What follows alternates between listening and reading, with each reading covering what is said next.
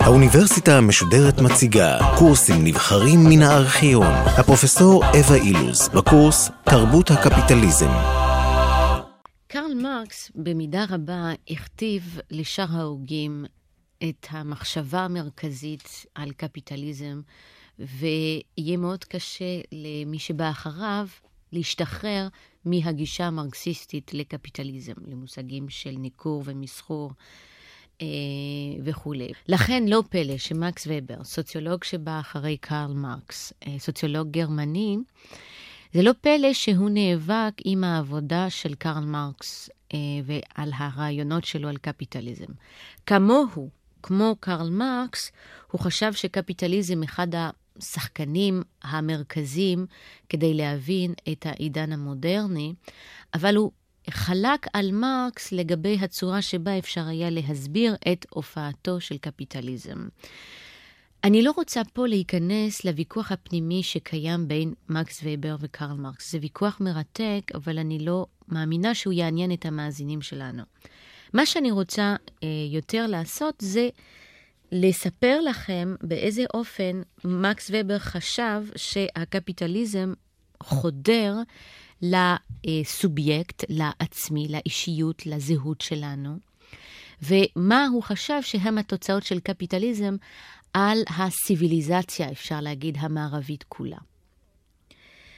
אז קודם כל, אמ, אחד המאפיינים של המחשבה של מרקס וייבר על הקפיטליזם הוא שהוא קשר קפיטליזם בצורה הדוקה לפרוטסטנטיזם.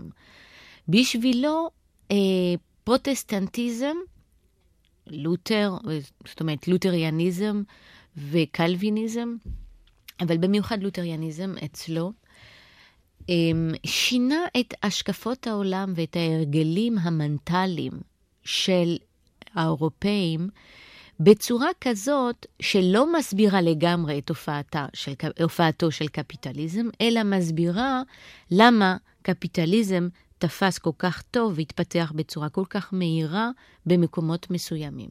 ולהגיד את זה במילים אחרות, מה שמקס ובר רוצה לטעון זה שקפיטליזם התלווה בשינויים מנטליים שקדמו לו, ומה שקפיטליזם עשה זה למעשה להגביר את השינויים המנטליים האלה. אז קודם כל, מה הם? מה הם המאפיינים האלה? פרוטסטנטיזם מתאפיין בסגפנות לעולם. ומה זאת אומרת סגפנות?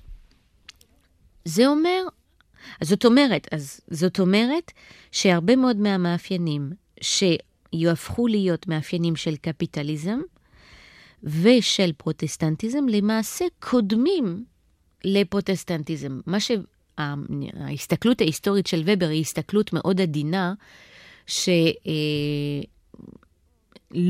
מנסה לטעון שמשהו מופיע פתאום, אה, כמו יש מאין, אלא שיש השתלשלות ושרשרת מאוד עדינה של אבולוציה של הרגלים שמסבירה את מה שנקרא לאחר כך האישיות הקפיטליסטית.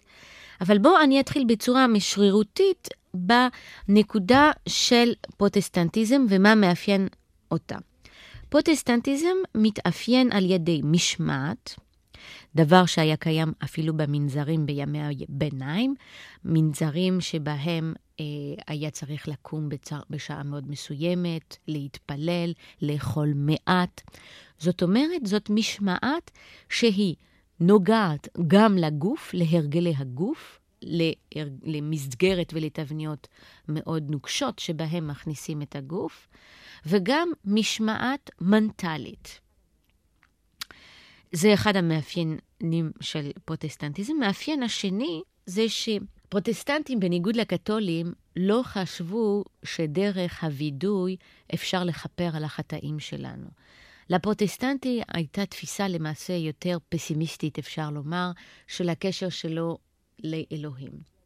כי אלוהים ידע כבר, בלידה שלנו כבר ידע מי, מי ייגאל ומי לא. ובאופן מאוד פרדוקסלי, התפיסה הפסימיסטית הזאת הובילה לוולונטריזם מאוד, אה, אה, מאוד גדול. באופן הגיוני היה צריך שבן אדם יגיד לעצמו, טוב, אז אם נולדתי, אה, אה, אם, סליחה, טוב, אז אם הגאולה שלי כבר נקבע מראש באופן שהוא בלתי תלוי למעשה, בטוב לב שלי או במעשים שלי, אז אני אה, לא צריך לעשות שום דבר. אה, ובאופן פרדוקסלי, התגובה התרבותית לרעיון הזה של הגרייס, מה שנקרא, למעשה היה הפוך. מכיוון שפרוטסטנטים רצו למצוא בעולם, בעשייה החומרית שלהם, סימנים לבחירה האלוהית. ומכיוון שהם רצו לראות סימנים האלה, הם בחרו בעבודה כאחד הסימנים הבולטים שבהם אפשר יהיה להבחין בין אלה שנבחרו לבין אלה שלא נבחרו. זאת אומרת, פה עבודה אצל הפרוטסטנטים הופכת להיות ייעוד, vocation. ויותר מזה, יש לנו פה רעיון חדש לגמרי.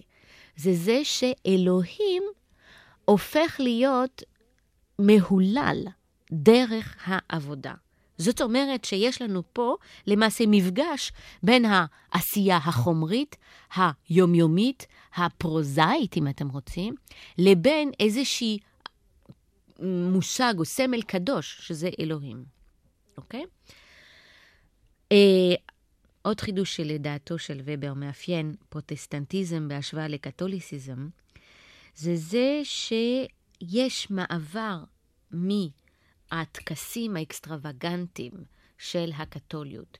טקסים של, שבהם היה הרבה מאוד יופי חיצוני, זוהר, שמו דגש על, uh, ה, uh, על חומרים יקרים uh, ועל uh, בניינים מאוד יפים. אצל הפרוטסטנט כל זה עובר, אם אפשר לומר, פנימה. יש עבודת אל שהיא הרבה יותר מופנמת, הרבה יותר פנימית, שהיא לא כל כך מסתמכת על קהילה, אלא נכנסת בפנים. אה, ועוד חידוש שקשור לזה, זה זה שאם בקתוליות יש מעגל של חטא, וידוי ומחילה, אצל הפרוטסטנטים יש מערכת שהיא הרבה יותר אחידה. אי אפשר כל הזמן לכפר על עצמנו, אלא כל החיים עצמם הם הופכים להיות מערכת אחידה, שהיא עצמה כולה צריכה להרגיש דין וחשבון. זאת אומרת שיש לנו פה אישיות חדשה, שרואה בבזבוז זמן חטא, שרואה בעבודה ייעוד אלוהי, שרואה אה, במשמעת של הגוף ושל הנפש, הצורת התפקוד רצויה ביותר, שטוענת שמה שחשוב זה אה, הצורה שבה בן אדם מקיים קשר בינו לבין עצמו ולבין אלוהים. זאת אומרת שיש היבט הרבה פח, דגש הרבה פחות חזק על החיצוניות של הטקסים הדתיים. כל הדברים האלה הם הופכים להיות גורמים מרכזיים האישיות הקפיטליסטית, שעליה אני רוצה להגיד עכשיו מילה. קפיטליזם תובע מאיתנו משמעת עצמית מתמידה, ובנוסף לכך, קפיטליזם מתלווה במה שובר קורא לו רציונליזציה של הפעולה. רציונליזציה פירושו של דבר שאני עכשיו מסתכל על הפעולה שלי כיעד, שאני צריך להתאים את האמצעים שלי כדי למקסם את היעד הזה. זאת אומרת, שיותר ויותר אנחנו רואים את עצמנו בעידן קפיטליסטי ובתרבות קפיטליסטי כבוחרים, כעומדים לפ... לפני הרבה בחירות, והצורה שבה אנחנו שואלים את עצמנו, השאלה של הבחירות, זה איך לבחור את הדבר שיעזור לנו להגיע הכי הרבה למטרה שאנחנו רוצים. זאת אומרת שאנחנו הופכים להיות מאוד מכוונים לפעולה שובר קרא לה אינסטרומנטלית. אנחנו הופכים את עצמנו ואת הפעולה שלנו לדבר אינסטרומנטלי, לדבר שיש לו יעד. לא למשהו שהוא פשוט קיים. אנחנו לא רוצ, רואים את עצמנו כפשוט קיימים, וכרוצים ל, ל, למות כמו ש... נולדנו, פחות או יותר, אלא אנחנו רואים את עצמנו באיזשהו קו של התקדמות, של קידום מתמיד, ובקו הזה אנחנו כל הזמן דורשים מאיתנו לעשות בחירות, לבחור אמצעים שיובילו אותנו תמיד יותר ויותר לפעולה העדיפה האופטימלית. בנוסף לזה, ובר אומר לנו, קפיטליזם מתלווה בבורוקרטיה. שתי מושגים שונים, אבל הם אה, מתלווים, או הם, יש איזשהו קשר אה, חזק, הדוק בין שניהם, בגלל שמה שמאפיין בורוקרטיה בשביל ובר, זאת ההפעלה שלה, זה זה שהיא מבוססת על כללים פורמליים. וקפיטליזם באותה צורה מבוסס על כללים פורמליים. מה אני מתכוונת בכללים פורמליים?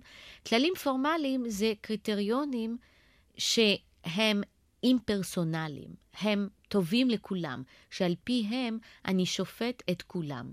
למשל, כללים פורמליים זה כשאני מסתכל על, אה, אה, על ה-CVs של אנשים כדי שרוצים להתקבל לעבודה, ואני מסתכלת על נגיד כמות העבודות שהם עשו, או כמות ההישגים שהם עשו. כמות פה זה כלל פורמלי. והכלל הפורמלי הזה הוא בא בניגוד לדברים שהרבה יותר קשה לכמת או לפרמל, כמו למשל, האם הבן אדם הזה נשוי ואב אב או אימא של חמישה ילדים, ולכן זקוק יותר לעבודה הזאת מאשר מישהו אחר. וברגע שנכנסים לשיקולים כאלה, הרבה יותר קשה אה, להפעיל קריטריונים אימפרסונליים כדי לשפוט אנשים. עכשיו, רציונליזציה, בורוקרטיזציה או בורוקרטיה, אה, מובילים למה שובר רואה למשבר תרבותי, שהוא קורא לו, או מאפיין אותו, כהסרת הקסם של התרבות המערבית. למה הוא מתכוון? הסרת הקסם זה טרנספורמציה של היחס שלנו לטבע, לעולם שסובב אותנו. הבן, בעולם פרה-קפיטליסטי הבן אדם מתייחס לטבע דרך הפילטר, דרך המסננת של המיתוסים, של הסמלים הקדושים, של תפיסה מיתולוגית ודתית. ולא רק לטבע, אלא גם לחיים שלו. הבן אדם רואה את החיים שלו כמקבלת משמעות מזה שיש קשר בין החיים שלו לבין איזושהי מטרה קוסמית אלוהי, אלוהית כללית.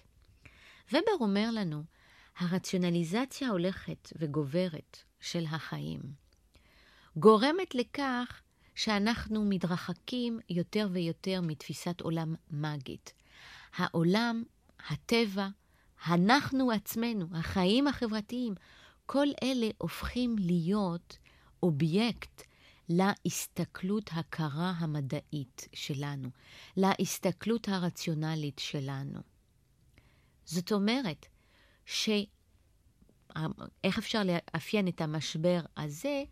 אנחנו לא מסוגלים יותר למצוא את המשמעויות של הפעולות שלנו. ואנחנו מגיעים פה לאחד הפרדוקסים הכי מרתקים של המחשבה של מקס ובר, שהוא גם פרדוקס של קפיטליזם, וזה זה שבעת ובעונה אחת, קפיטליזם תובע מאיתנו להיות יותר רציונליים, יותר ממושמעים, זאת אומרת, תובע מאיתנו דרישות מאוד גבוהות, אבל הבסיס עצמו, הבסיס הערכי של קפיטליזם הוא ריק. זאת אומרת שקפיטליזם הוא תופעה אירציונלית. זאת אומרת שבעת ובעונה אחת אנחנו נהפוך את העבודה לסוג של אל חדש, אנחנו הולכים להקדיש את עצמנו לעבוד הרבה, ולהכניס את הנפש ואת הגוף שלנו למשמעת ההדוקה מאוד שהעבודה דורשת מאיתנו. אבל כשנשאל את עצמנו למה בעצם, למה ולמה, אנחנו לא נקבל תשובה. ובשביל מקס ובר זה אחד המאפיינים המרכזיים של התרבות המודרנית וקפיטליסטית, זה זה שמצד אחד הפעילות שלנו בעולם הזה הולכת וגוברת, אבל אנחנו מוצאים פחות ופחות משמעות בפעילות הזאת שלנו בעולם. אם היה יבול טוב, ועובד היה מקבל למעשה כפול ממה שהוא ציפה לקבל, אז הוא פשוט מפחית בחצי את העבודה שלו. למה? כי העובד הזה, כמו שאמרנו בהרצאות הקודמות, עובד כדי לספק צרכים שלו, לא כדי להרוויח כסף. אז מצד אחד, מנקודת מבט הקפיטליסטית, יש לנו פה התנהגות אי-רציונלית. כי מבחינת הרציונליות של הקפיטליזם, העובד הזה היה צריך לעבוד, לא, לא להפחית את העבודה שלו, אלא לרצות להרוויח יותר ויותר. מצד שני, ההתנהגות הזאת באה, אה, ההתנהגות הזאת מקבלת משמעות, היא מוצדקת, היא מקבלת איזושהי לגיט... לגיטימציה מעצם זה שהבן אדם הזה רואה את החיים שלו כמכלול, שבו הוא צריך ליהנות, הוא חלק מכפר, הוא חלק ממשפחה, אמ, ו, אה, ואז במכלול המחויבויות וההשתייכויות השונות שלו, אין משמעות רבה להכפיל את העבודה שלו. בניגוד לזה, הקפיטליסט, הוא ירצה כל הזמן להגביר יותר ויותר ויותר את העבודה שלו, אבל כשהוא ישאל את עצמו מי הוא, מה הוא עושה פה בעולם הזה, מה המשמעות של העבודה שלו, הוא לא ימצא תשובה. האישיות הקפיטליסטית המודרנית לכן משלמת מחיר מאוד גבוה, לפי מקס ובר. ופה מקס ובר מזכיר תמות שאנחנו... ש, אה, ופה מקס ובר מזכיר תמות שפרויד השתמש בהם גם כן אחר כך, זה זה שהאישיות הקפיטליסטית חייבת לא ליהנות, או האישיות הקפיטליסטית אוסרת על עצמה הנאה פשוטה וישירה מהחיים. קפיטליזם הוא סוג של פעלתנות נטולת כל הדוניזם ונטולת כל אה, הנאה. יותר מזה, הבן אדם הופך להיות אה, מדוכא בעולם שהוא כולו פורמלי, וזה כלוב הברזל. זו המטאפורה המאוד יפה הזאת של מקס ובר, שהחיים שלנו הופכים להיות כמו כלוב ברזל. זאת אומרת שהם הופכים להיות מנוהלים על ידי הרבה מאוד חוקים פורמליים, שאנחנו לא רואים אותם, אבל מכוונים אותנו ומגבילים אותנו בצורה חזקה. אבל עוד יותר מרתק, לפי דעתי, זה עצם זה שמקס ובר הראשון אולי דיבר בצורה מאוד יפה וייחס לקפיטליזם את ההיווצרות של, הסובייקטיב, של הסובייקט המודרני, שהוא מתאפיין כמו סובייקט מפוצל, בן אדם שמסתכל על עצמו כל הזמן. בן אדם שיש לו תוצא, תודעה, בן אדם שיש לו תודעה מפוצלת, שמפקח כל הזמן על עצמו, על הרגשות שלו, על ההתנהגות שלו. וזאת, דרך אגב, התמה הזאת גם נמצא אותה אחר כך אצל פרויד, רק שפרויד ייתן לזה איזשהו הסבר פסיכולוגי, ופה מקס ובר נותן לזה הסבר סוציולוגי לצורך הזה של הבן אדם המודרני לפקח כל הזמן על ההתנהגות שלו. זאת אומרת שמה שמקס ובר פה מצביע עליו זה עצם זה שה... הכלכלה הקפיטליסטית מובילה אותנו לתרבות ולאישיות שיש בה הרבה מאוד ריסון והרבה מאוד ויתור על הנאה. והגיבור בתרבות הזאת, הגיבור של מקס ובר, מי שיוצא כאישיות בו זמנית שהיא חלק מהתרבות הזאת ומעל התרבות הזאת, זה המדען. המדען שהוא בסופו של דבר מאוד בודד, כמו שאר הדברים. הוא גם מאוד בודד, והוא גם משקף את הפורמליות ואת הרציונליות הזאת בצורה פרדוקסלית. הוא זה שמבין את המדען, הוא זה שמבין את המחירים האדירים שאנחנו חייבים לשלם על זה, על הרציונליות, והוא זה שמבין שאנחנו באופן אולטימטיבי לא יכולים למצוא תכלית ערכית לרציונליות הזאת. כלומר, הוא זה שמתבונן בעיניים פקוחות באי-רציונליות האולטימטיבית של הרדיפה אחרי הרציונליות של קפיטליזם.